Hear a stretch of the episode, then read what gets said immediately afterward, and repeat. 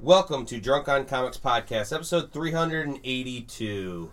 Woo, 82. Yeah. I feel like I woo too many even numbers. You're a woo girl. Yeah. Woo! We had a plethora of books that we talked about this week. Yeah, a plethora. That's a big word for you. Mm-hmm. Thank you. It means a lot. I'm growing.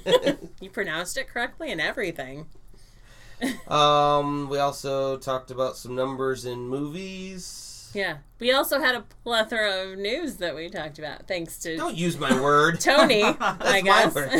I discovered this just yesterday, and I wanted to use that. An abundance. We had an abundance of news that we talked about. And we learned the story of the title of this episode, so sit back, relax, and enjoy Drunk on Comics Podcast, episode 382. Now Anthony almost died this week. Oh, nice.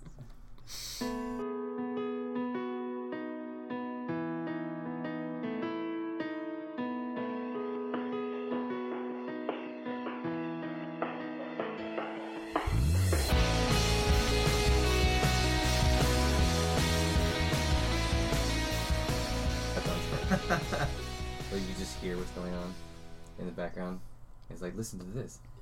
Charles, I've got something to show you. And it's like, like that weird sound of like flesh hitting the table. Like it's kind of hard and soft all at the same time. And then you hear like floppy. And then you hear like a stream of liquid hitting like the top of a drum. Like, so wait, what are you talking about? It's like a Monty Python sketch. Oh, it was like, do you have problems listening to things? Like, listen to this if you can. I mean, we were just talking about the giant champagne bottle, but well, I'm just, you know, it's phallic enough. This was there was a gathering at my house last night, and this was brought to drink. I'm the only one who was going to drink it, so the person who bought this technically bought this for me. You can't fit. You can't fit this much liquid in your stomach. No. Even if I wanted to drink this whole bottle, which I wouldn't because it's physics not great. But I would probably throw up, and it would be projectile. And then because it's champagne, keep drinking because that's true. That is true. Enjoy it. It's not true for everyone. Some people puke and then they just go home and pass out. Yeah. And die. Almost die. Yeah. Die? Me. From what I hear, that was me. So, let's quick travel back in time to last week when I was dead. Yes. And let's go to this week where died. Anthony almost died. Well, so when I was telling them earlier, though, I go, Anthony literally died. And Charles goes, wait, what? He said literally. He goes, you can't just Anthony say literally died. And I was like, wait. He almost died. Because he got Charles this look of, like, concern. The picture, I was like, oh, he has nice hair. For a dead guy, he looks pretty good. He looks great. Did you see the picture of me at the urgent care? That's what you showed? Yeah, that's what I showed. That's the one, yeah. Yeah, you looked really happy. I felt great after that. Yeah. I mean, I was laying down after the doctor was like, does your stomach hurt? Yes, and then proceeded to press on my stomach. And I was like, if I had anything but bile left in there, it would be on you right now. Yeah. Like, this is the worst idea. Mm. But I actually went into the front desk, and she's like, oh, what are you here for? And I was like, well, I had a little bit too much fun last night, and I can't stop getting sick. And she's like, oh, okay. And then she pulls my ID out, and she's like, oh, your birthday was yesterday. I was like, yeah, that's why I'm here. So she's like, oh, okay. They just pump you full of fluids? Yeah, they gave me IV Plus. Yeah. Or Saline Plus, which is like, it's got some extra stuff, not just salt water. Yeah. And then, you had a really nice wake-up, a birthday. So, well, one of the big things is that he doesn't drink that much ever, but we have now forced it upon him that his birthday once a year I have to die. Well, that's what he needs to spread out. He needs to build up tolerance, or just tell you no. So here's the thing: is it was telling us no. It was going according to plan the whole evening. We got like 7:00. I started at Knickerbocker, got pickle pizza. Well, that was your which first. Is super delicious. That was your first error. But like. Steady, like I'd have people buy me drinks. They're like, "Hey, you want a drink?" I'm like, "Nope, still got one." Nursed my my New Holland Passion Blaster for a good 40 minutes. Just spread it out, and I had a good pace the whole night. Was working well, and then we got to O'Toole's. Yeah, O'Toole's. That was your second error. And the last 90 minutes was a lot. Did you let people feed you shots? You only had 3 shots in 90 minutes. 2 tequila. Oh. One grape bomb. which is like some great vodka too much with mixing like of weird Red alcohols. Bull and something. Yeah, uh-huh. Breakfast shot, which is amazing with bacon. Ugh, oh, and then what put you over is I got you that white gummy bear. Did you? Yeah. Oh, you don't remember? I mean, no, it wasn't me. It was White Shot that did it. That's the only one I don't remember is the white gummy bear. But then I did clean up after myself at the O'Toole's toilet. But he probably made the toilet cleaner than it was before he did. Yeah, but I was like pseudo crying. I'm like, like mom didn't raise no quitter. I'm just like cleaning up after myself. So at least you made it to the toilet and didn't throw up, which is in your hand usually waiting to get into the bathroom. Yeah. Anthony that night was like, "Oh, I think tequila's a good idea," and the narrator was like, "It was not." No. So I have to say that he was a little bit late, which is kind of breaking the rules. Which I just want to see you take one of these now. Okay, I'll be boozle. Yeah. Now remember, if I'm choking. I'll double tap my chest. That means help, please. Okay. You know, but if you're making noise, I'm just going to laugh at you. If you triple tap, I'm not going to do anything. I'm waiting for the second tap like again. Because you're doing a double right. tap. Or I think you pull up and then push down. Yeah. Pull it up and then push down. Oh, there's a fancy like thing? Yeah. Oh. Oh, and pass out if you're going to if you're okay. Oh, and it gives you two. Yeah. 50-50 chance. It's yellow and brown. Oh. You would assume the brown would urine and poop. Okay, dung. I would go for the yellow. What are we? I think it's last time I knew the brown was dog food and chocolate pudding. He's trying the brown right now. So good. Chocolate pudding. Chocolate pudding. Oh, yeah. You lucky dog. Makes me wonder what. Yum yum yum yum. It's okay, buddy. I was gonna say this time I was gonna make sure we record it. We lost the recording last week of me dying. Yeah. No, fate was with him this week. It already felt bad for him almost dying, which. Just so you guys know, there's a service in Grand Rapids where if you do have a hangover that bad the next day, you can have somebody come over and put an IV into you. Rehydration IV is the really only costs 5 easy payments of $99. It's probably cheaper than going to the hospital. Yeah, is all I'm saying. But I will say this: I went to urgent care. My urgent care copay is like $35. Oh. So insurance was good in this situation. Definitely go to urgent care for this, not the ER. Right. There's more important situations at the ER. The ER copay is like $300 to $500. Right. So. Right. But wait, that's more. Our words of wisdom of the week: urgent care, not ER. And the rehydration place locally, they'll do booster shots. So like if you're low in vitamins and stuff, they'll come out and they just do it like right into a deltoid or something like that, a thick muscle, and it'll really like help replenish a lot. I know in Vegas it was really popular because you could be at the slot machine. They'd come hook you up for the slots for an hour while you suck up some IVs. They'll come back, pick up machines, and you're good to go. This is America. Yep. I had a friend yesterday was like, don't you think going to get the IV kind of just skips the consequences of your poor actions? I said, yes, of course, but I'm still going to do it. I can afford to do it, so I'm going to. This is the wisdom that comes with age. Mm-hmm. 10 years ago, you just have to suffer through the fucking hangover. But now... age comes with wisdom. Yes. You're like, I'm still going to drink. I haven't learned my lesson. But now I can make it better the next day. You know what replenishes me? Compliments. One night later, just give me a call, Charles. I'll be like, you're so beautiful. You're like, thank you. I'll just like pop out of bed. Ding. Nice little shine. He's not going to review it. I'm not really going to review it because I still... it's too hard for him to read. Not just me. We all discussed read. The amount of verbiage is look, he didn't even eat it. He spit it out. That was the one from before. I am lost in what's going on. Yeah. And I did not like... it's one of those stories I feel like even from the first issue is just too convoluted to follow. And you have to read every single thing going up to it, every single thing that comes along with it. Like and even then, it's kind of like, I have no idea what the fuck's going on. I feel like they're trying to do this thing with mystery or whatever. Yeah. Try to get people further in. You're losing your people, I think. It's and you lost me way early on because I knew it was coming. Yeah. Well, like, there's a couple... you don't give me anything, I don't want to continue this. Right. There's a couple pages like this that I think... I like when they have extras in comic books, as we've talked about many times before. Hickman's X-Men right now, they have those separate pages. Now this is a... that someone looks better than that. Hickman's stuff looks way better than that. But I like, though, it's a computer, so you have all this tabs on the screen. I thought it was your actual computer, like, all those tabs over, huh? Funny, I can't even tell what we're talking about right now. Is one of them porn? I really wish that one of them would just be pop-up porn in the background, because then I'll start reading it. It's a girl sitting on a cake. Sitting in a balloon for it to pop. But that was good, and there were some other panel layouts that I thought was pretty done. So the art is good. Yeah. It's just Bendis's needing to think that everyone wants that. I want to write something that no one understands, but 10 years from now, everyone will think him a god because of it. Yep, that's his goal. I think he's an investment, really. So we're. Most comic book review podcasts or anything, websites, will try to give people summaries, which is what we do with most of the books we read.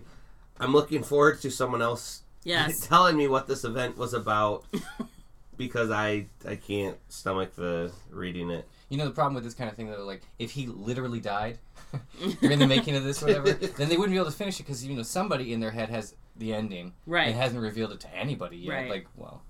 I mean, I'm sure that they've talked about the ending and stuff, like, but it's got to be, like, in, what do you call it, when you actually do it? In real time? Yeah. Whatever. Sure. I don't know if that's what you're going for or not. Yeah. I feel like Bendis probably is the only one who knows what the actual ending is. Yeah, that's what I mean. If he were, like, actually dead, then it would be all for nothing. Yeah, wouldn't you feel bad? I think it would be your fault, Tony, if he actually drops dead. Somehow. It's your fault. We'll just make sure. I like how they didn't go to me at all. Just went to Tony. Yeah. He actually died. The police will be informed of your name first. Yes. Literally. Yeah. Another book. I have a couple books I want to talk about, but Silver Surfer, The Prodigal Son. Last month I talked about Fantastic Four, The Prodigal Son. This is again one of Marvel's storyline that's going to go across a couple different titles. The next one being Guardians of the Galaxy. So you have this new guy named Prodigal who... is somebody's son. Yes. I figured it out, guys. That's the mystery right there. Wait, how's it spelled? And, it's S-U-N, so... I got a sneaking suspicion about this one. Yeah. Here's the thing. Like the story, where it's going, I hate when I get pulled out of a comic book, but... I was like, here goes to... I don't really know if he's a good guy. Like, he seems like he's not a bad guy. He's a dick, though. Just because he's a bad guy doesn't mean he's a bad guy. Yeah, I just want to point out, he said pulled out and dick really in the same sentence.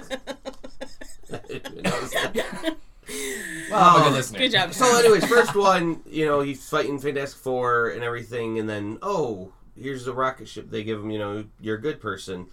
I hate when comics do that all the time. The two superheroes meet up, but they think they're at odds. They fight each other, and then someone gets a rocket ship. Yeah, the consolation prize. We can't share it, right? So, of course, this is Silver Surfer, and which way are you going? Then west. Me too. This story kind of takes place in the past when they first met, when Galactus came to this dude's planet. Prodigal's planet. And after, saving the day and everything, Silver Surfer kind of comes out and says, you know, I commend you. You were a hero. And this dude's like, I'm going to fucking kill you. Like, because he was the... Because it was their planet. Yeah. And Silver Surfer's like, stop your rage. And goes, you know, when a star goes nova and obliterates solar systems, when a black hole collapses, sucks in all that there is, you know, when the universe, you know, collapses to form a new one, destruction is part of the eternal balance, and that includes Galactus. You know, rage against him all you want, but you're raging against nature.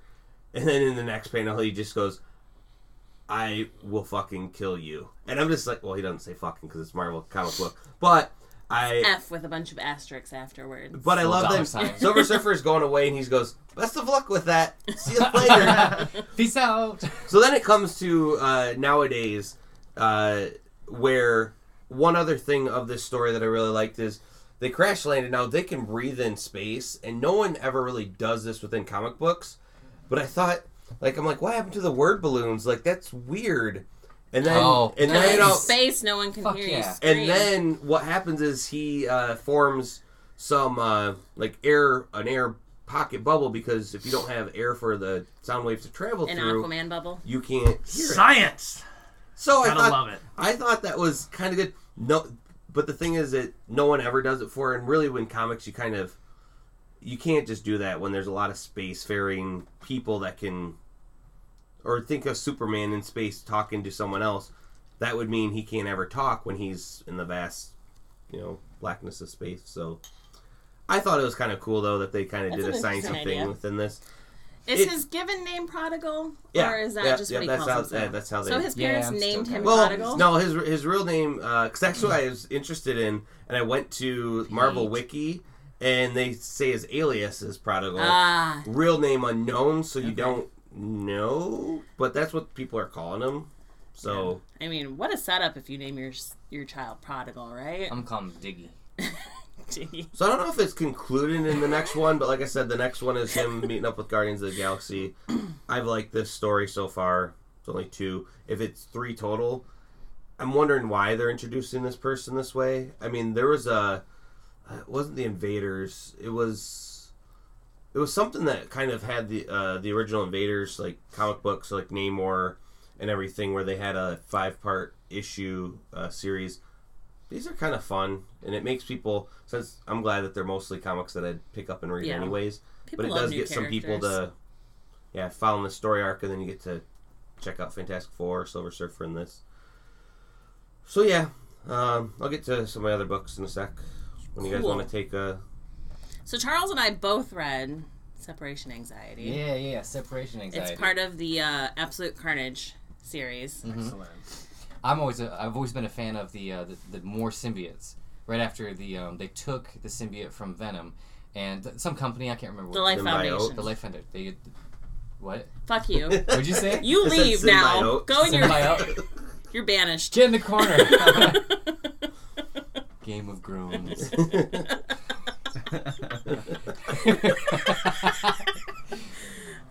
Okay. Anyway, I like the style and stuff that they give to the characters. Like you see here, it's very clean on the cover, but that's not how it is in the comic. It gets really like messy.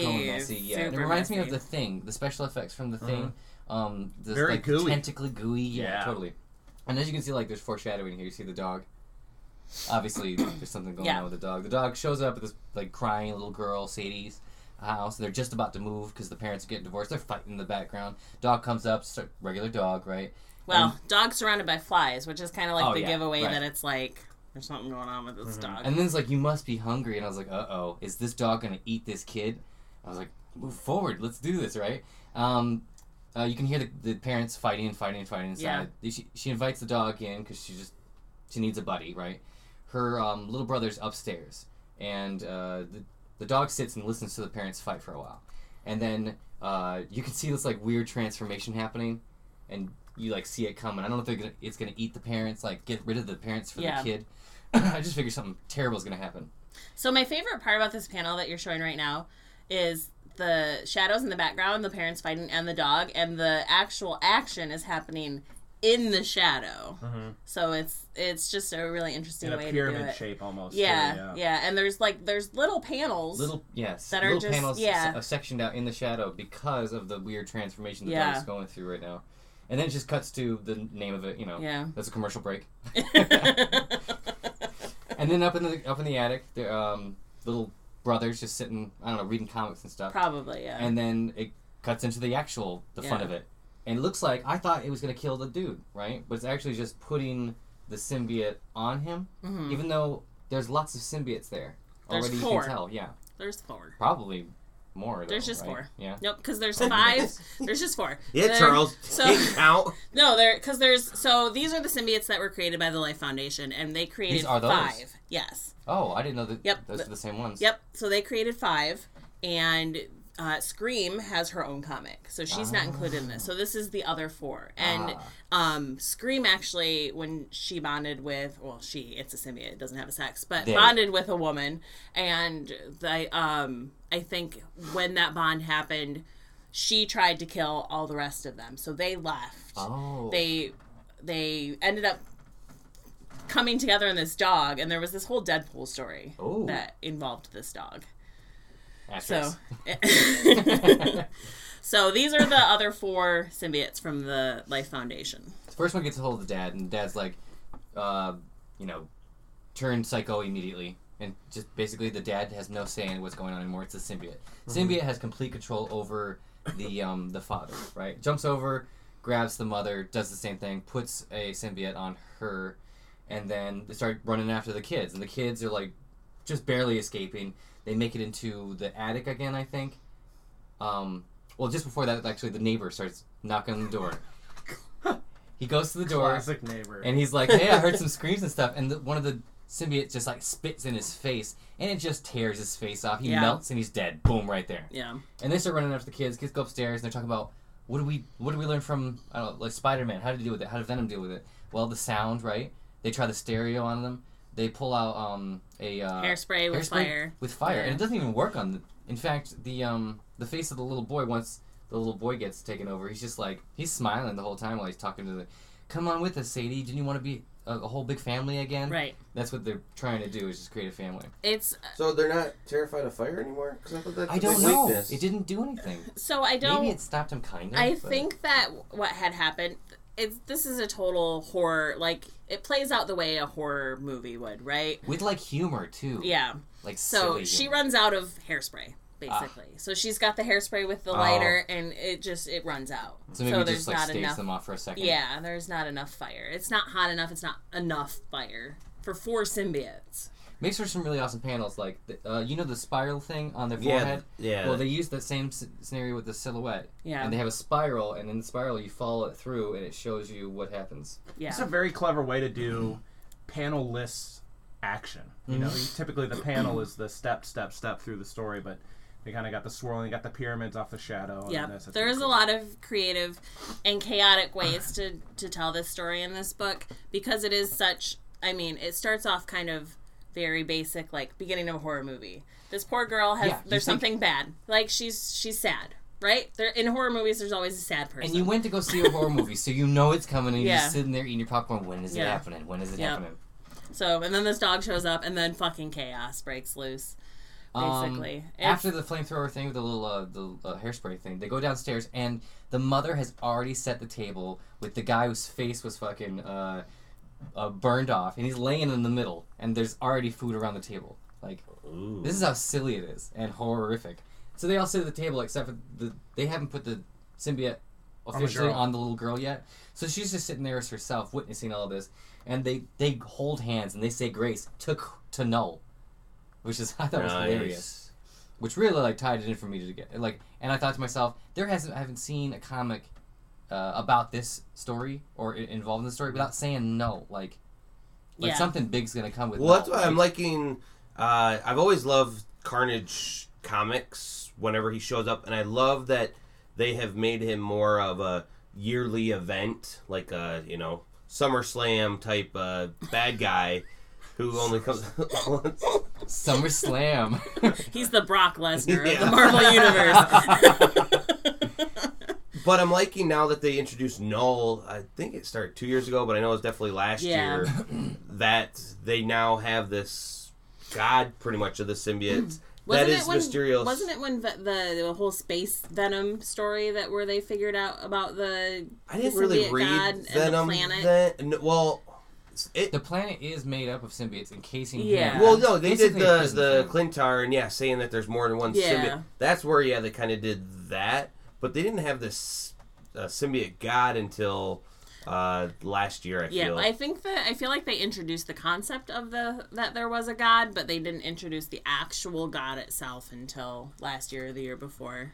And that Silver Surfer Black, I had no idea who that was when he showed up in the ending.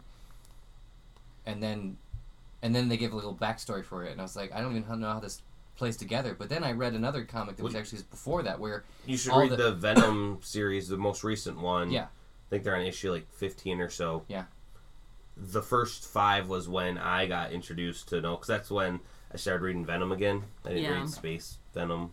Space Knight. Yeah, Venom Space Knight. It sounds ridiculous. That's why no one. At dinner, they're just doing really silly family things. You know, telling me about your day. You know, all work was work. You know, a dollar's a dollar. You know, it's like seriously, they've been saying some. Well, I'm like, stuff. Even look at. I mean, just another example of a good panel layout. They're just. It's so like there's a wine glass. They're drinking. I don't know what. And the wine glass is the point of of this little section here because they're trying to get her to drink the wine glass that has the symbiote that's going to go on her. Yep. Right. I think so. I think. The whole thing is fucking fantastic and horrific and totally plays into the idea that these four symbiotes have been together for so long. Fantastic Four? They're kind of, in their own minds, yes. And just like a horror movie, right? You think the person's going to get away. And they're like, I'm going to make it. And then just at the last second, they get got. I almost don't think anyone ever gets away. I'm just like, how are they going to get captured? Yeah. And the last bit is them. And it shows there's just like this torment of what they're actually experiencing up top. In the background, in the sunset or the sunrise, probably the sunrise of the next day, and they all hop in the family wagon, and they're gonna go to New York, and they're just like happy and stuff. Right, because that's where Carnage is right now, is New York. But you can see that Sadie's a little still just. Yeah, she's resisting. Yeah. Again, another. So Brian Lovell was the artist on this, and. The panel layouts in this are fucking amazing and chaotic and like really make you pay attention to the story. These characters that I didn't necessarily care about before, not because I've never really been into the whole Venom Carnage story. I'll read it here and there. It's interesting, but this was intriguing and it made they clearly are a family. These symbiotes, these four symbiotes have bonded with each other so long that. Their main goal was to just take over a family so they could let's stay together. Be a family again. Let's stay together. Really good story. I think probably one of the better ones that's come out of Absolute Carnage. That's probably what's coming on the radio here. I'm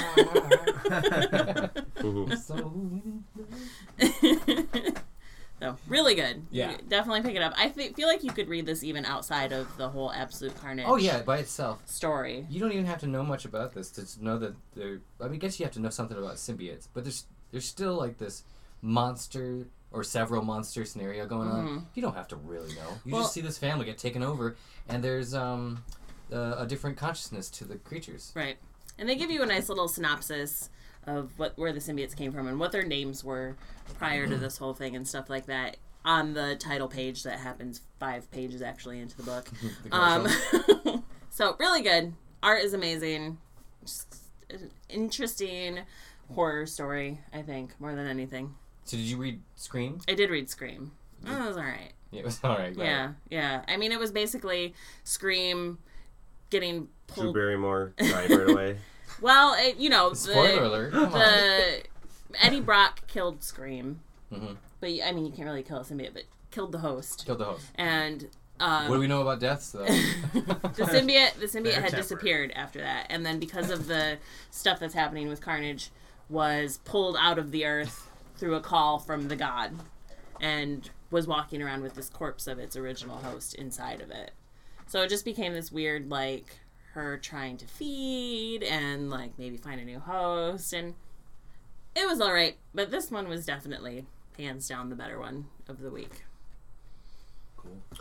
All right, one of the other books that I read, Once in Future, Kieran Gillen is doing this one, so he's also one of my favorite writers. And I did read it. What? I did read it as well. Oh, you did? Literally just now. Oh. Speed reader. I did a combo of listening in on Venom and Absolute Carnage and all that jazz. Well, I was just going to do a brief... Venom. He wasn't listening at all. I know. We didn't talk about Venom at all, you asshole. Because I thought it was really good that I don't want to give too much away. No. This is just an intro, though, so there's not a whole lot of world building necessarily. Yeah, that is true. I mean, yeah, you could probably. Is it about a king? This isn't the greatest song of all time. Which king do you think? The king. Yeah. The king. So Elvis? Yes. Okay. Mm-hmm. As they say, he will always return in Britain's greatest need. And first off, I just want to say the art in this also I think really good. Dan Mora. I don't really think I've heard that name before. Dan Mora? Yeah, but... M-O-R-A? Yes, so I'm glad they got a good artist on this. It starts off with some things that are happening, but when a guy gets shot, I'm like, yes, this is the type of gritty type of comic book that it's... Page 4. It's going to turn into be, yeah. But what I love right after that, and that was kind of like the prologue to this, is these old people in this nursing home that also is kind of like, wait, what the hell's going on? And they're just arguing over... They're listening to the news, but they're arguing over wanting to watch, like, some... pastry show. Oh, Bake Off, the Great British Bake Off. So the other thing too is that this is modern day Britain, and so there you can see elements in the news that they're watching. Oh, and the debates over Britain's future of Brexit. Basically, they don't directly say Brexit, but they're talking about the turmoil in Britain and what's the future. And then Grandma's over there rolling a cigarette in the corner. Yeah, that's what I thought. That was funny too. And I love that they're talking about changing the channel, and she goes, "You know, you can change the channel if you really want. But broken fingers take so long to heal at our age.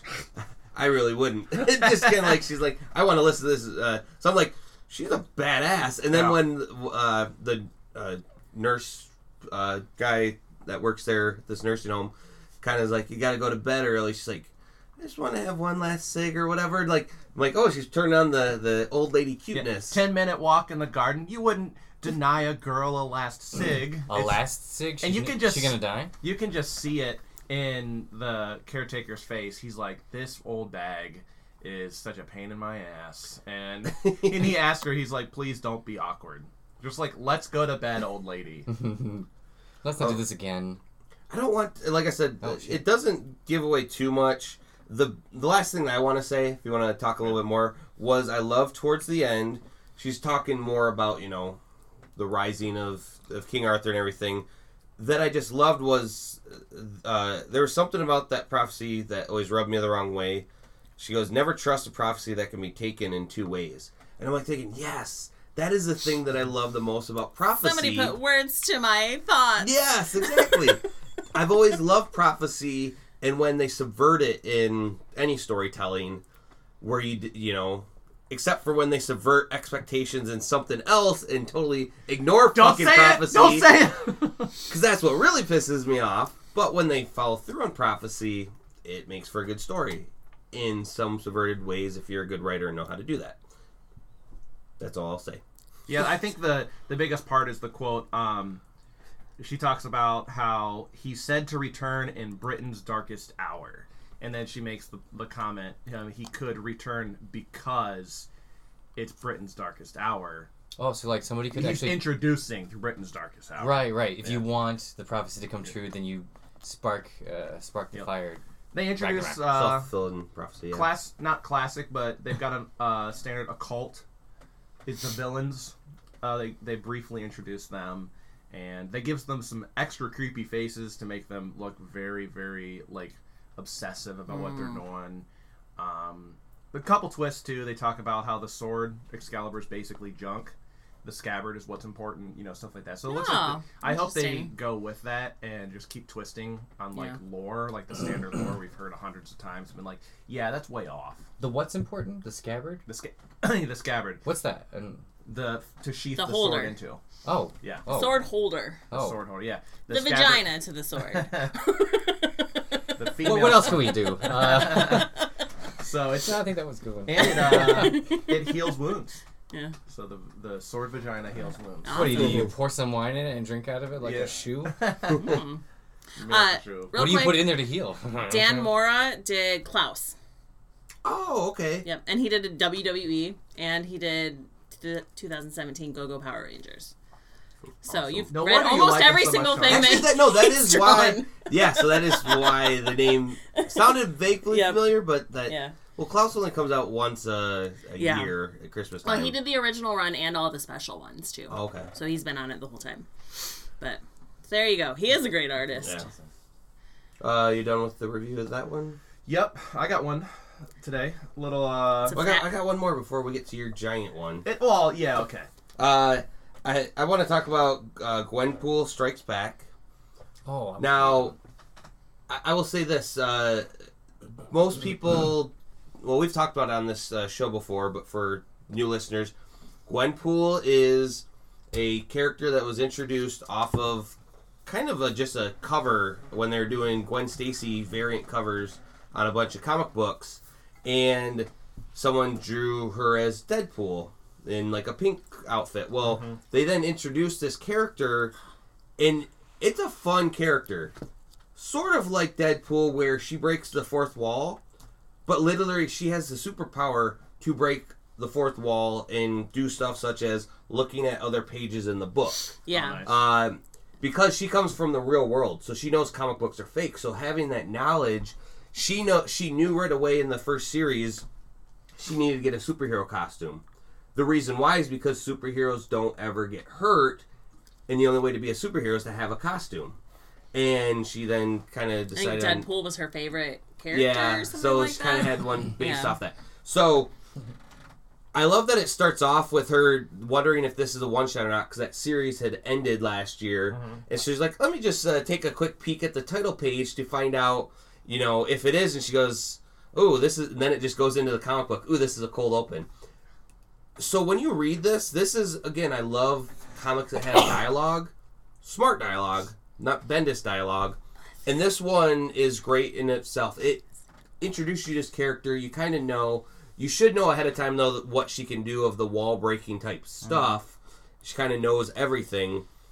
She's basically like us reading a comic book, except she's kind of almost in the like, comic book. She could be almost like a comic book god in this world because of, like, at one point she's trying to get away and goes, I want to go into the white pages where she's safe, you know, the border sideline. And that's where I always love, within these books, her powers. Yep. She can skip to different pages. Now, something that I love the most within this, without giving too much away, and like I said, I just love that type of visual, too, when she's jumped through the pages. Oh, yeah. She didn't get to go to the page where she thought she was going to, and she popped out at a different spot. The end of this book, because I was wondering, you know, I do know it's a series. There is going to be another one. However, the last page goes, it doesn't end on a, you know, cliffhanger, really. It says, go back to page 15, panel 3. Now, when I was reading this, page 15, panel 3, there was what looked like a mutated, radiated, because it's part of the story, Gwen Poole here. Oh, also her name is Gwen, last name Poole. Mm-hmm. But she, with this old lady, she then is talking, and I was like, this feels out of place within this comic book. Well, that's because she's now realized she can travel back in time in comic book panels now. Okay. Oh. And this one goes, to be continued. Mm-hmm. When I read that, I go, that's weird, but then it goes into the story of Gwen then running from the bank, jumping through the pages. You almost have a loop in the same... Yeah. It's like a coda in a song. So, that was interesting for this character.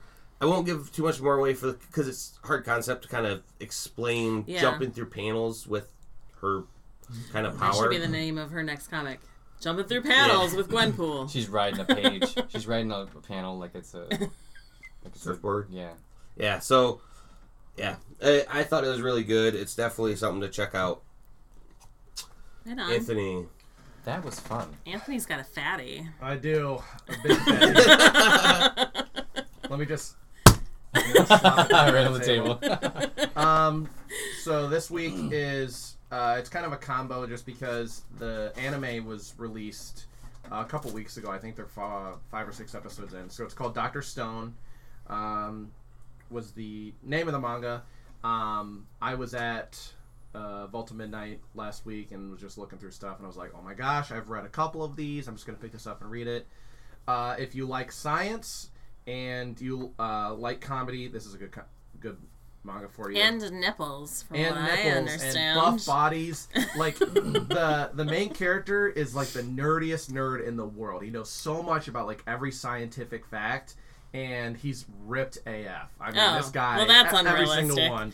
So the basic plot of it is, and it happens in like the 8th page, the main event, in that you've got a couple characters who they're in high school and they're just getting out of class or something like that. And then every person on the planet turns to stone.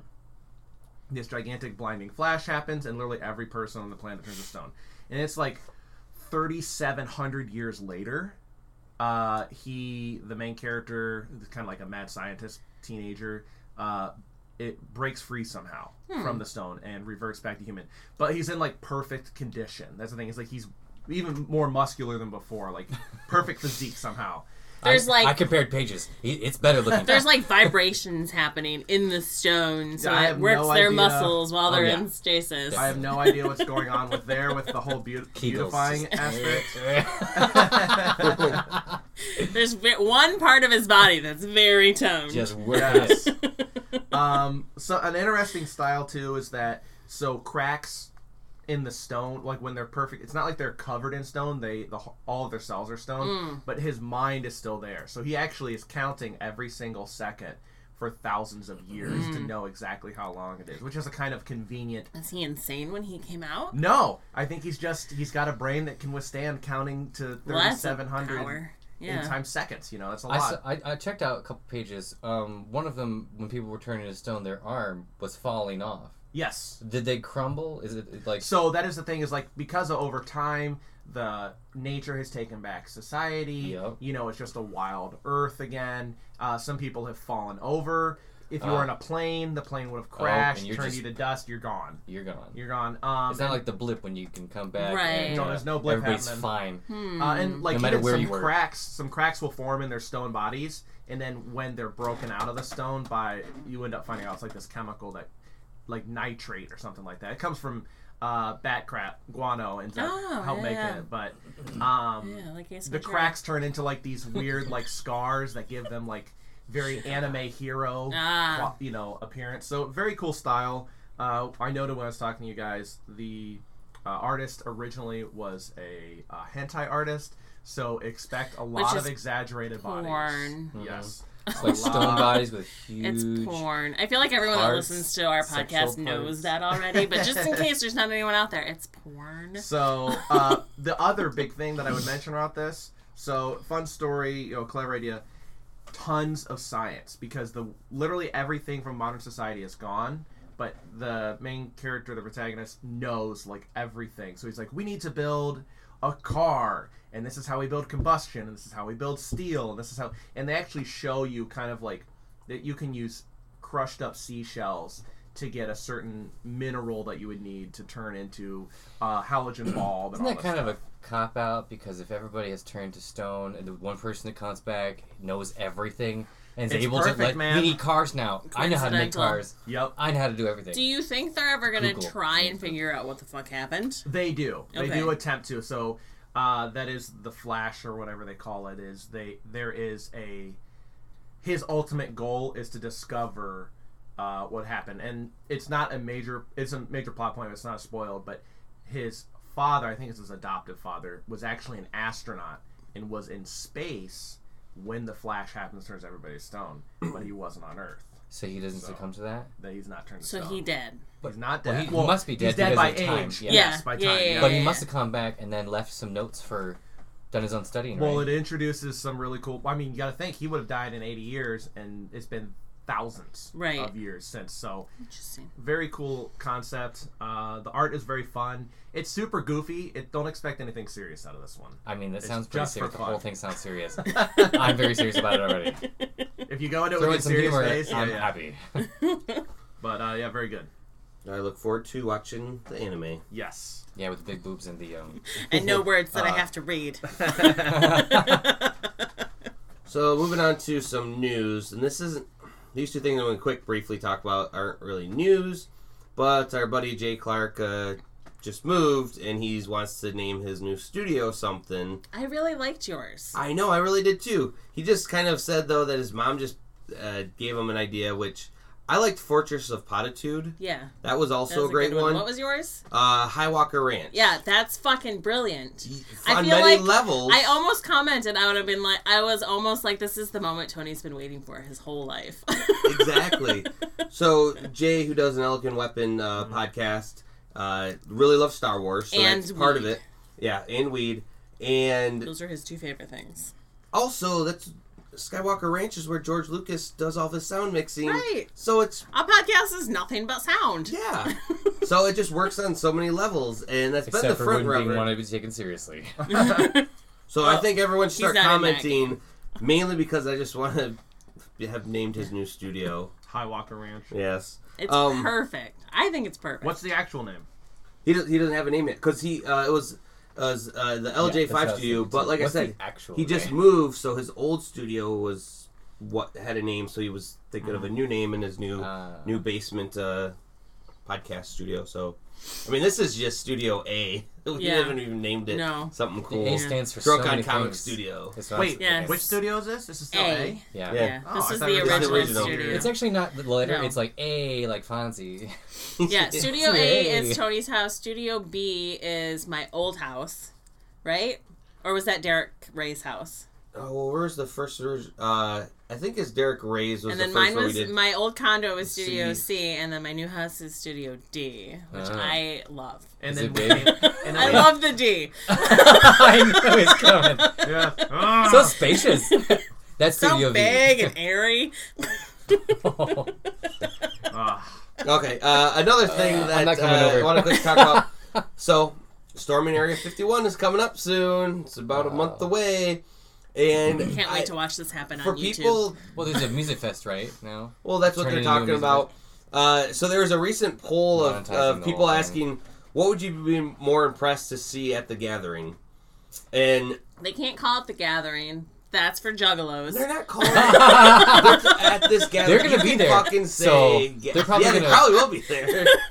They'll be walking out of Area 51 being like, we're home! Yeah. The most surprising thing that I would mention, like, to me, would be humanoid aliens. There's no reason they would have, like, two arms and two legs and two eyes and just be, so human-looking, you know. A jaundiced human, basically. Just skin's kind of yellowy. Yeah. That's about it. Why would they look like us? So with most Facebook polls, you can vote for any of the things there, or you can come up with your own answer, and then people can vote on that as well. So I love that what people have come up, like the first and top voted one is anyone actually showing up. That's what impressive. There will be at least 5 people. Fire. Harambe appears in the sunset to lead the attack. SpongeBob SquarePants singing Sweet Victory as the soldiers quiver before us. Keanu Reeves, aliens pole dancing to Britney Spears' Toxic. I mean, some of these, this just keeps on giving for everything about it. So I will say this has amazing staying power in such a fickle ADD world of the memes on the internet. Yeah. This has been around for months. That's because it hasn't happened yet. Months. Yeah, that's like eons in internet time. And the fact that it still has, it's not just like someone says it and you're like, oh, Area 51, that's so June. If people are like, oh yeah, give me more memes. I'm just like, how is this having so much staying power? That is impressive. Till it's over. Boobs has 666 votes. Boobs? Yeah, the people would be most impressed to see that. Boobs? Thing. Boobs. There's something to there. Boobs. The sausage fest of dudes just trying to see an alien. I feel like people are going to have to get ultra specific with this, because I feel like a lot of the men that are going to try and attempt this will also have boobs. Oh, man, you've got a really good point. Man boobs, lady boobs, alien boobs. Boobs, not boobs. Boobs, not moves. So one of these answers, which I think honestly could actually pull out of people, legendary Pokemon for Pokemon Go in the area. Imagine if Niantic did that. Yeah. Holy shit, there'd be so many people storming that place. Be like, hey, Mewtwo's here in Celebi. Yeah, shinies. Everyone gets a shiny if you come. Aren't there people moving away from the towns near where that's going to happen? Because the 55 people who live in that one town, right? Yeah. They're like, "What's happening in next month or whatever?" Behind Joe's farm. I'm moving out of town now. So that, that was the nerdiest Woodstock ever. Yeah, I want to go so badly. I want to go to see what happened. The people that are there. I don't want to go because I think, the festival, blah, blah, blah. I want to go watch this thing actually happen. Right. I think you can do that from the comfort of your own home. I want to watch people be stupid because I know it's going to happen and I can't stop them. Because I would be I might as well be there to watch. You should go with Tony and just watch him be an idiot. Because I want to have the you can do that here too, honestly. What if it's really bad? Like, what if it's a gathering of, like, some of the messed up people of the world, right? And then it's going to be like a Darwin terrorist act. It's going to be so bad. Yeah, it sounds amazing. I'm going to watch it on YouTube. I'm going to safely watch it. I'm going to have, like, a helmet on just so I'm safe. Tinfoil. Even more safe.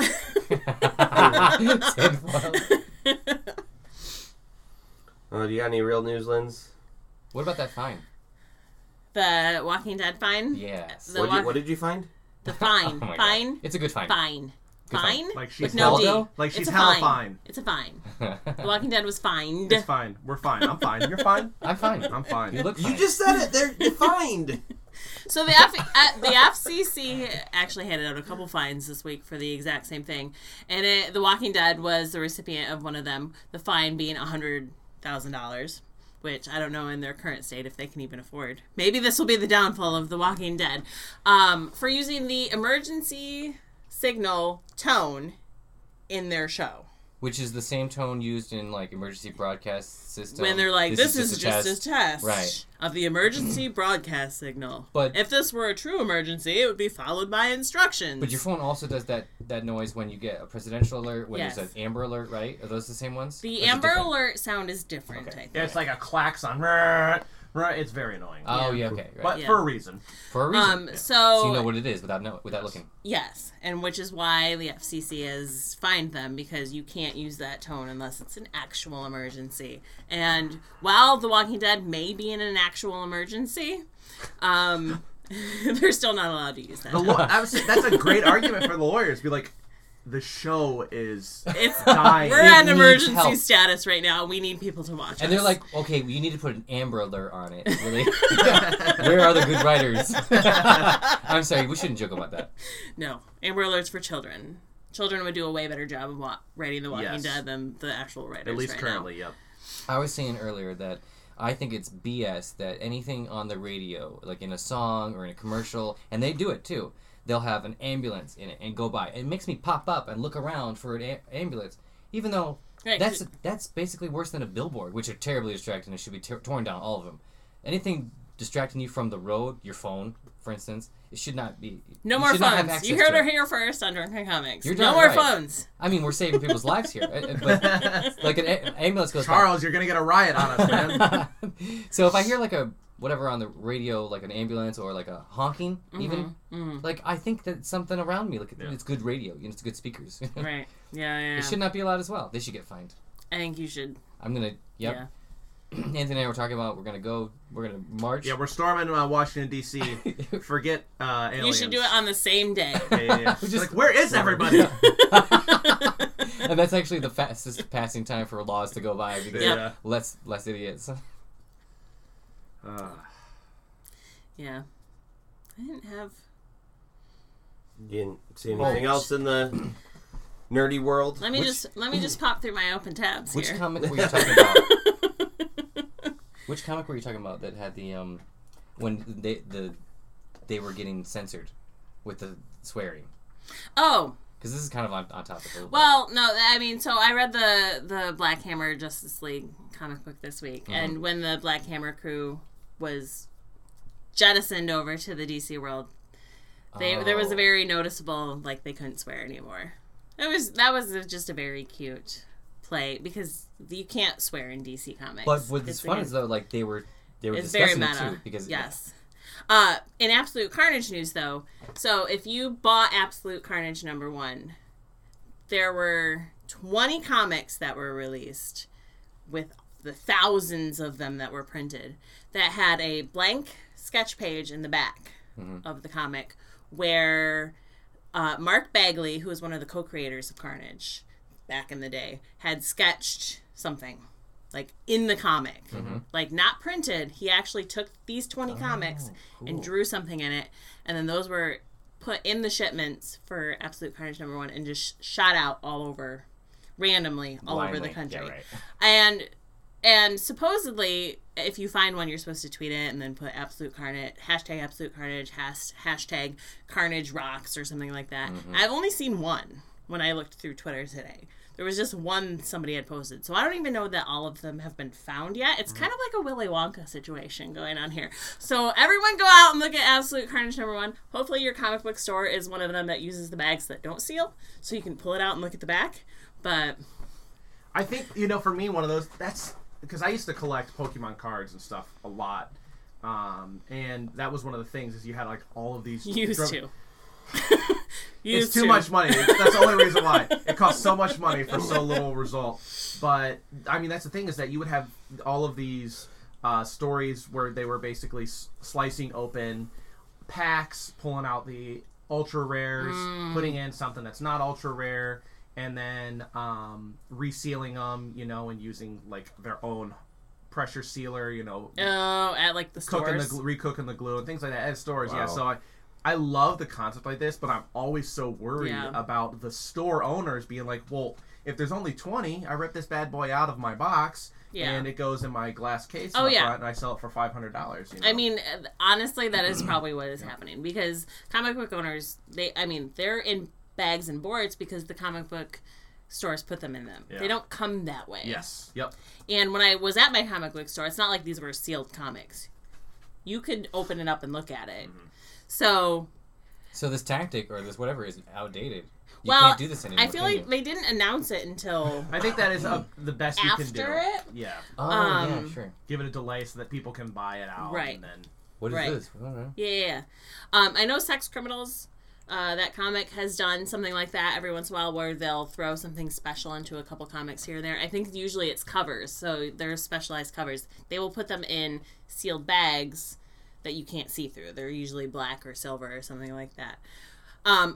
If they would have done this with this book, I feel like people would have known something was up. So the fact that they just waited until after the comic was already released to announce that this was something that maybe possibly you could get was probably a better way to do it.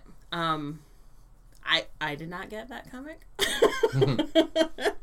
And as far as I can tell, only one person has gotten that comic, so I don't know where the rest of them are, or if people are just like, don't even realize that that's what they have in their hands is a Mark Bagley original sketch in their comic, which is probably worth a couple $100. One of them out there is getting treated like trash. Probably. Give another 6-year-old nephew. I wonder what the picture is, though. Don't give 6-year-olds Absolute Carnage. I'm just first off, the don't FCC tell your mother I gave this to you. Says. Tony, do you have any news this week? Yeah, I have a ton. All right, we'll fucking go through it then. Kill it, news man. Again, we'll revisit the numbers of the juggernaut of Disney and all the money that they're making. So already this year, they have 5 movies that have passed $1 billion. That being said, holy shit, their return on investments is great. One of which, The Lion King, just now became the 10th all-time grossing movie. Really? Yeah, it just beat out Black Panther, which had the 10th spot. So, what? Yeah. I mean, I can see it, the reason why, because everyone loves the original Lion King. Now, I don't think this remake is as good as the original, but it also brought a lot of people to the seats to watch it. Did you see it? No. My child saw it. He was not impressed, but he's also a teenager, so nothing impresses him. But Lion King, though, has sat with us for many and many years. And I mean, I watched it so many times just based on it being on TV or it being around, proximity or something, you know? Yeah. I mean, I love the movie. I mean, don't get me wrong. Well, no, it's a masterpiece. Yeah. Yeah, for sure. And the remake is almost the exact same movie with just different voices. Right? And so, why? Except it's not exactly because they can't do some of the animated, you know, like I Just Want to Be King and him jumping on all the animals because that just doesn't work in real physics. But yeah, that's except the point this was CGI, so it was still animated. Okay, you want to talk about physics, though? I mean, those animals can't talk. What? Charles, how realistic are we trying to get here? They have mouths, Charles. The next thing Disney's going to do is just have the animals walking around, being normal. You know, it's just a National Geographic. Yeah. Just the lions are just killing everything. With David Attenborough, for like The Lion King reboot. David's long gone, but he digitally remastered voice of David Attenborough. The next king of So Sci-Fi Channel is canceling Krypton after 2 seasons. Yeah. It was great in concept, but I think in... Not enough people watched it. Well, because we know the ending. Yeah. It's going to blow up. Yeah. What? Spoils. You mean like... Even with the introduction of Lobo or... could not save. Well, that's what the biggest thing is. That would have been great. Because they were talking about having a Lobo show. And the Lobo show... The Lobo show. Yeah. I feel like that just needs to be an Adult Swim show now. The Lobo show on Adult Swim. The Low Blow Lobo show? You know? I would watch that. I'm so good at making titles. Yes. Except for this podcast sometimes. Only there was a job for making titles 24/7. I kind of wish they had... They do. They have that for porn. You could do this for porn. Oh, there you go, Tony. That is an actual job in porn. Really? Yes. Don't ask me how I know this, you could be but I do. Guy. You could be the guy who names the porn. Oh. I would have so much fun doing that. You say so much pun. Yes. I'm cringing over here. Soon I'll just be a black hole. I'll just condensed into myself. Does DC have anyone like Deadpool? Does DC have anyone that's like breaking the fourth wall? Yeah, you just know. Harley Quinn. Wilson. Harley Quinn. Yeah, but I mean, as big as he does. Harley Quinn. She does? Yeah. Well, I think they should just bring in Harley Quinn. Save Krypton. I'm just thinking... Guys, you should all get out of here. It's going to blow up. They never listen. That's my explosion sound effect. Oh, that would be interesting. All right. One other thing that I'm super happy about, which I'm going to make both of you guys read this series. You can't make me do anything. All right. I'm going to read it. You gotta eat the whole thing. You convince me. You convince me. I'm in. It's called Lock and Key. They've been for many years trying to make this and adapt it to a TV show. Joe Hill recently had an interview where he said that there are going to be some key differences from the comics. But what I love is he explains, I want comic book readers to, see in this the show to be surprised a bit too, not knowing exactly what's going to happen. Now that doesn't mean that some main points aren't going to be hit, but it seems like he's a good writer. I fucking hate shows with bad writers. I know he's a good writer. So the people who don't know who Joe Hill is, he's the son of Stephen King. And so he's got it in his blood. And Lock and Key was a series that just blew my mind. Before we did this podcast, I was hearing about Lock and Key, but didn't really ever pick it up then. Mm-hmm. I then finally, talking to someone, they gave me, the first couple issues, and I'm like, holy shit, this is amazing. It's as you would think. It's the Locke family, but there are keys and locks in this house that magically can do things. Well, the comic series ended, and I was sad when I read the last issue. But what I'm super happy about now is that Joe just said that they're going to have new storylines comic book form. I love this world that he created. I would love to see more keys. The house is fucking amazing. It's probably top 3 of series that I've read. Really? Yeah. Of all time? Well, I have a lot. The other ones being Sandman. And Saga. Oh, I thought you were going to go with Fables. Fuck yeah. So that's what I can't top 5. That's what I was going to say. I can't do top 3. Probably I could only do... I could definitely narrow down to a top 10. Yeah. That's like the rock, paper, scissors strategy. Where best 2 out of 3. You lose, you're like, all right, best 3 out of 5. And you just keep going, okay, it's in my top 10. Oh, it's 10. In Bill Ted's Bogus Journey. The Green Reaper keeps losing to Bill and Ted. Best 7 out of 10? Yeah. You're damn right. Well, speaking of Bill and Ted, Holland Taylor, who... I saw her picture. I don't really remember what she's been in before, but if only there was a way to figure this out. That's who she was. The Two and a Half Men, as the mom. What's her name? Holland Taylor. Holland. Yes. Holla, like Holland. Yes, like the city. Like the city and or the country. Yes. No one knows about the country. No she's being cast in the role of the Great Leader. Obviously, George Carlin isn't around anymore, so people have wondered kind of who could take kind of on that role. This is what it's going to be. So I don't know. I mentioned that because he just said Bill and Ted's. It's not the biggest of news, but I can't wait till this fucking movie comes out because we've been waiting for it for forever. I'm looking up Holland Taylor, and what doesn't come up is that Jim Carrey movie where he's in the dome, whatever. Truman Show. She's the mother in Truman Show. Why wouldn't that pop up immediately? That doesn't make sense. It says Legally Blonde. The world is messed up. Also, she was in Saved by the Bell in college years. I'm going to go over here. She was the dean. I'm going over here. I don't remember. So I know this will affect pretty much, I would say all of our listeners, but it affects pretty much everybody. Disney Plus, they're obviously their new streaming service, they're actually have started to partner with cable providers to get direct address location from where you're streaming from, because when you share your password with your family who lives in the other states, they're technically not supposed to have it, so they're going to be start cracking down on password sharing. Even if they're in the same city, the cable providers are able to know exactly where you're coming from. That's bullshit. I'm grandfathered in. Get a VPN. That might not help. It might make you lose your own access to your own password when they said, why is he streaming from Europe? You said Disney Plus? Disney Plus. Yep. I mean, I love that HBO straight up is like, we understand that there are 10 houses using this password and we don't care as long as somebody's paying for this fucking access. Yeah, it's getting paid for. Yeah. You're getting your monies.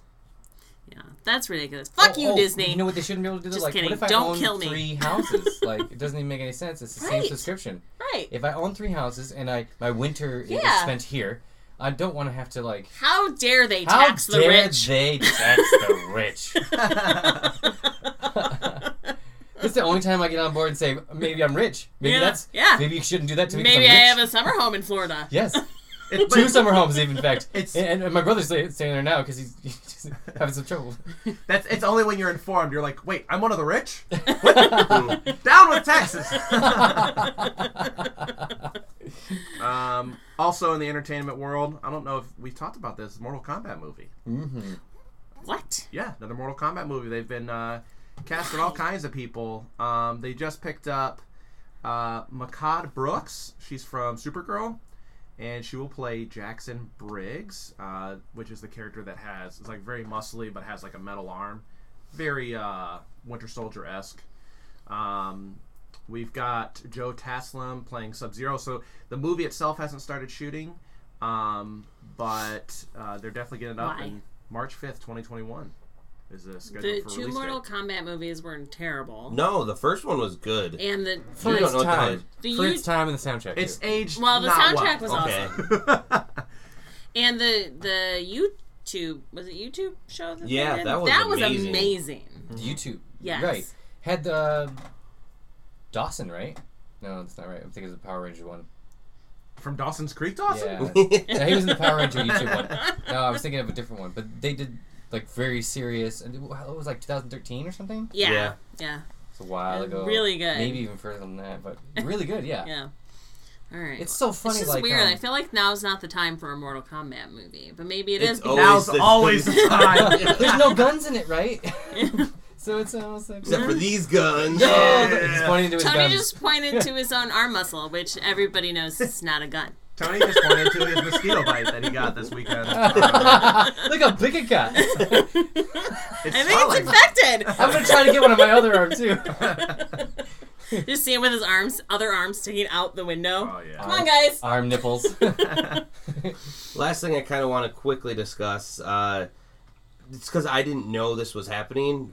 They've been announcing all these shows for Disney Plus, for Hulu, all Marvel-based. And there's one that's going to be coming to... two of them coming to Hulu. They're going to have a Ghost Rider show and a Hellstrom show. However, Jeff Loeb, who's kind of in charge of the Marvel TV side of things, recently in an interview was talking about they have 3 to 4 shows that they want to be part of the Adventures into Fear, not hour, but kind of chunk of scheduling. So I'm kind of curious of on Hulu. Yes, on Hulu. Because that's where Disney Plus is going to be all family-oriented. Yeah. But they're going to use Hulu to put right, because they own a majority of Hulu as well.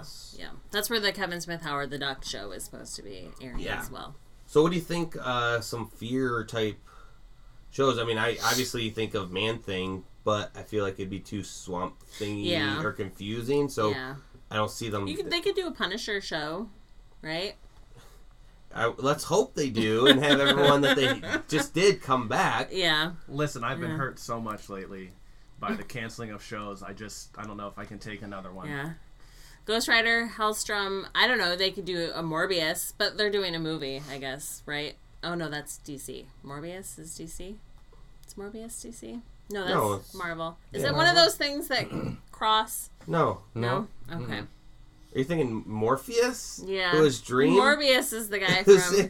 Red and Blue. Morbius is... Sorry, Morpheus. So which one are you talking about now? The vampire. Morbius. Okay, wait, I don't know. Which one are you talking about? The vampire. They're both vampires, aren't they?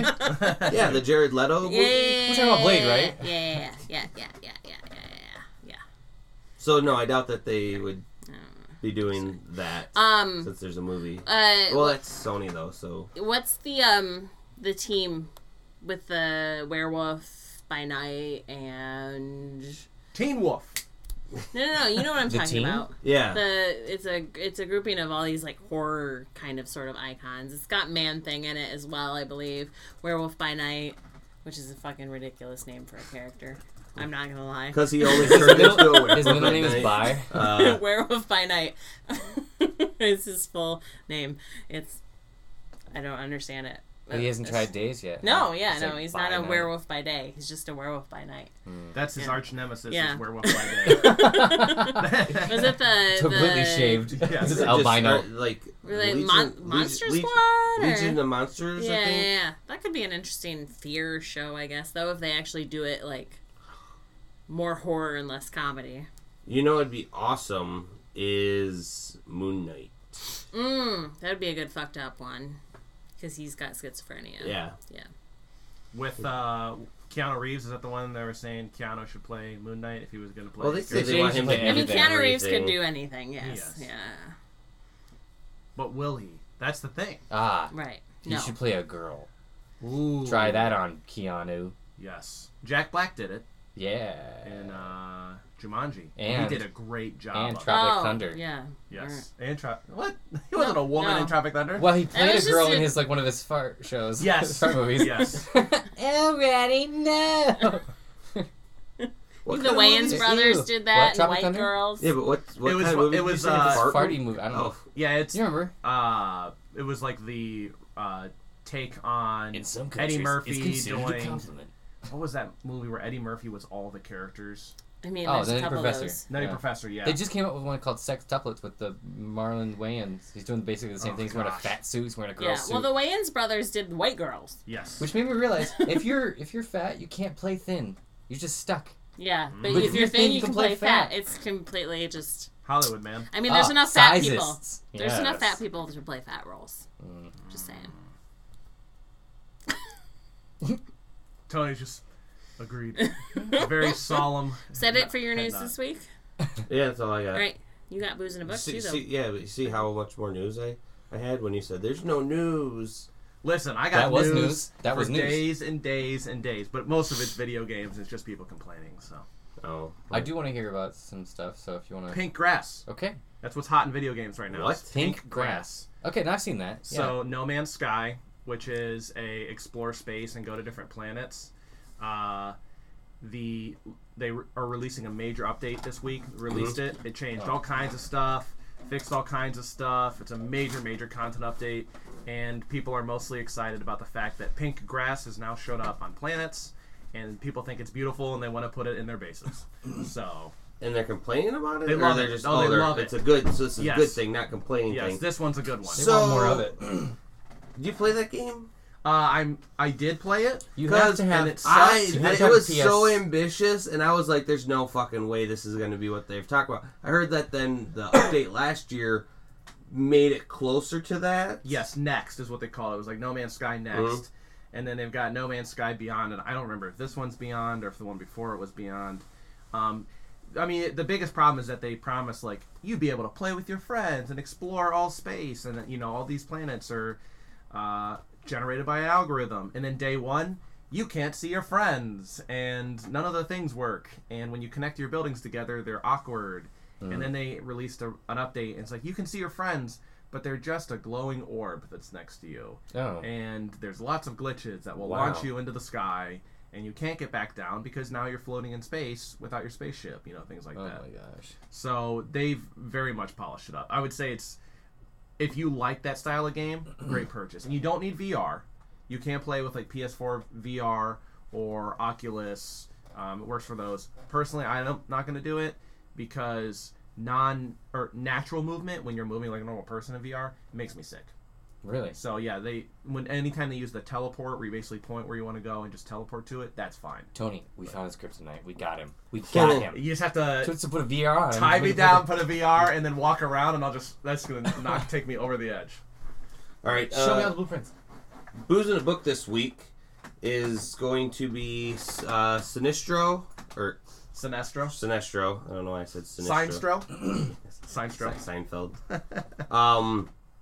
Which is part of the Year of the Villains thing that they've been talking about. I don't know all of what that scope is going to be. I think Lynn's picked up the number one Free Comic Book Day explaining a bit of it. But this book was simply amazing.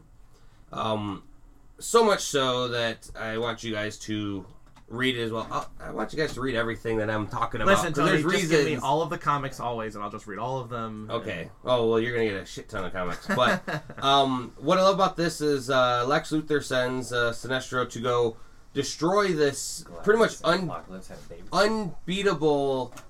Oh, are you looking at the pictures? Looking at the page. Yeah. That's a perfect description. Galactus had a baby. Because I was like, yeah, they're Galactus-type creatures that come and they... Actually, they were pretty much an analog for Galactus because they pretty much destroyed planets and sucked them of energies. Oh. But there's multiple of them. Sucked them of energies. What?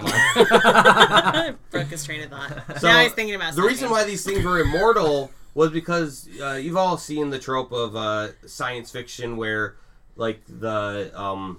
mold grows like a society, and then that society advances, and then whatever, and it's a small little tiny petri dish type world. Yeah, I think there's a Black Mirror episode about that. It was the love, robots, and sex, that's or whatever. What it was. Love, death, and robots, right? Yes. I just watched that yesterday. In the freezer of their new home is this little society. And then they actually have nuclear war, but then right after that, they advance. They did that on Futurama on Bender's ass. Oh, yeah. So ultimately, going back to this comic book, and that was actually a good one, Sinestro finds out that that's what these people's like bodies are made up of, like little worker beings. That just like us. And they live... like in Futurama when Fry gets... It's a metaphor. So these things can heal from any wound, like I said, continuously living, all because of these things. And are you going to just keep naming all these where these tropes come up? If we have little breaks like this, yes. But anyways, I do love any of these stories, so everything that you're mentioning are my favorite episodes. That's why you're stopping. Otherwise you just push forward. Ignore. And that's why I love this book, because what he finds out after, like, microscopically looking at one of these beings... He then finds that society, so he then, right now he's an ultraviolet core, which was introduced in Justice League, I think number 2 or 3 last year. Because so they ran out of colors. Yeah, pretty much so. Well, we did black and we did white. What else is there? This is the invisible spectrum. Infrared lantern, yes. And so he sent little emissaries of himself microscopically into these giants. And he found out about their society, and what happened was he found out that each of these things live for 0.08 seconds or something, but for them it's a whole lifetime. Just like in all these other stories, they go through time a lot quicker. And he tried to convince some of them to overthrow their gods and everything. He started a campaign. What ended up happening was... It didn't take hold. Like, no one wanted to listen to him because these little microscopic beings... Like, hand-drawn crayon. Like, have you heard about Jesus Christ? Well, that's what they were. Here's a watchtower. These things knew about, what they were, and knew that these things were, like, gods, though, that they're helping repair. So, like, it was kind of cool when some of the good guys are saving their planet and shooting them, and then... We got to fix this arm, so they show them with advanced tech to do that. How he eventually won, though, was very interesting, and I don't want to spoil that. I'm talking too much of this book. Yeah, what's the booze? So the booze... Usually he never talks about the book. Well, I was going to totally review this, but I found an awesome booze to kind of coincide with it. So Ultraviolet... It's Petri dish. From the Winer Beer Company. It's American Wild Ale, so made with fruit and... really tiny people. And microns. Yes. One could argue that yeast is alive, and that's what's used to make beer. Yes, very petri dish. It's a living culture that only lives to serve you because it actually kills itself. You are its during the process. So. Seppuku, or whatever it's called. Yeah. Seppuku. Yes, that's all the symbolism. Tony, man, amazing. This was good. More. Oh, that's kind of all I have this week. I'm spent as well. Listen, I still got 45 minutes of topics to talk about. It's time for bedtime. Yep. For me. Yep. So with that, George R. R. Martin recently said that he doesn't like the way the ending went. And the ending of what? Yeah. Choke on this. Okay, I never agreed to that, and since I almost died, I'm not taking one of those. That's fair. But you have to boof that. What is it called? Champagne? Oh, I'm just saying, I'm going to leave with a quote of, he's like, you can't please everyone, so you got to please yourself. Oh, yeah, that's my rule, too. Okay, that was kind of, I liked it. That's my general rule in life. Mm-hmm. Yeah. You don't have to boof that, but you should. On principle. Yeah, it's not a requirement now, it's just a recommendation. All right, so stay thirsty for finding out which of the next two are dying. Yes. I vote Charles. It goes fast. Charles goes, I vote Charles. I vote Charles. Reset. Who voted for themselves?